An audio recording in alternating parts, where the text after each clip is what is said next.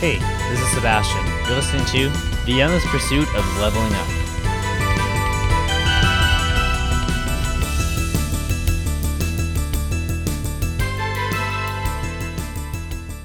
Today, I'm here to talk about the pros and cons of anxiety. Lately, during this COVID 19, I've been feeling kind of anxious, wondering where my life's going, what is the exciting career that I want, will I find a job soon, getting kind of in a rut and feeling bored by a lot of things. I've been thinking about just the pros and cons of anxiety. Some people might think, especially when you're have a lot of anxiety, you can only think about the cons. But there are some pros as well. But I'm going to talk about some some of the cons first. So a few things that I came to come to a conclusion is that anxiety can spiral out of control if you let it. Your thoughts and behaviors can let it spiral out of control. So another thing would be it doesn't like it when you try to fight it. So if you're on a on a river and you're trying to swim upstream, well, it's going to be uh, you're going to fight. It's going to be really hard and almost unnecessarily so. And kind of like I've been talking about, it's been kind of confusing for me lately. Is that yeah, anxiety can be confusing, um, and sometimes it's hard to know the difference between just your own normal thoughts and anxiety. The last thing would be it eats away at your confidence. It can kind of kill your self esteem when you tell yourself, "Oh, you haven't haven't been able to get this job, you haven't been able to get this boyfriend or girlfriend, or you haven't been able to just be present and enjoy yourself." So that's kind of some of the cons that I can think of with anxiety that I think a lot of people can resonate with.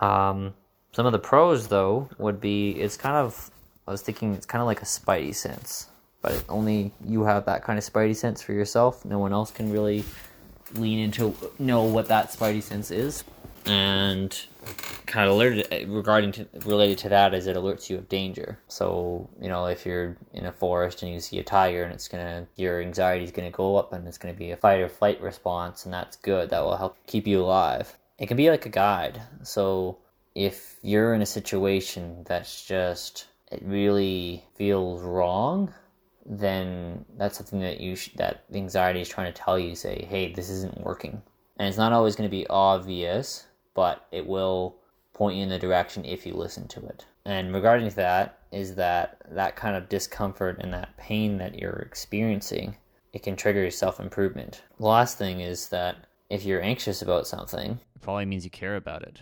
If you were going to do some public speaking event and you didn't feel anxious whatsoever, probably means you didn't you weren't invested in it at all. You know, it's going to symbolize some kind of excitement. And kind of just thinking about this, about the pros and cons of anxiety is like I said, it's not all all bad. There are some good things about it, and I think it's just it's about accepting the fact that this anxiety is part of you. And when you start to kind of acknowledge it and listen to it, but you don't necessarily have to act on those anxious thoughts and beliefs. When you're more kinder to yourself and accept those anxious or sometimes not so nice thoughts, you can kind of begin to you can be, begin to live a more healthy, balanced way where your mind isn't always derailed.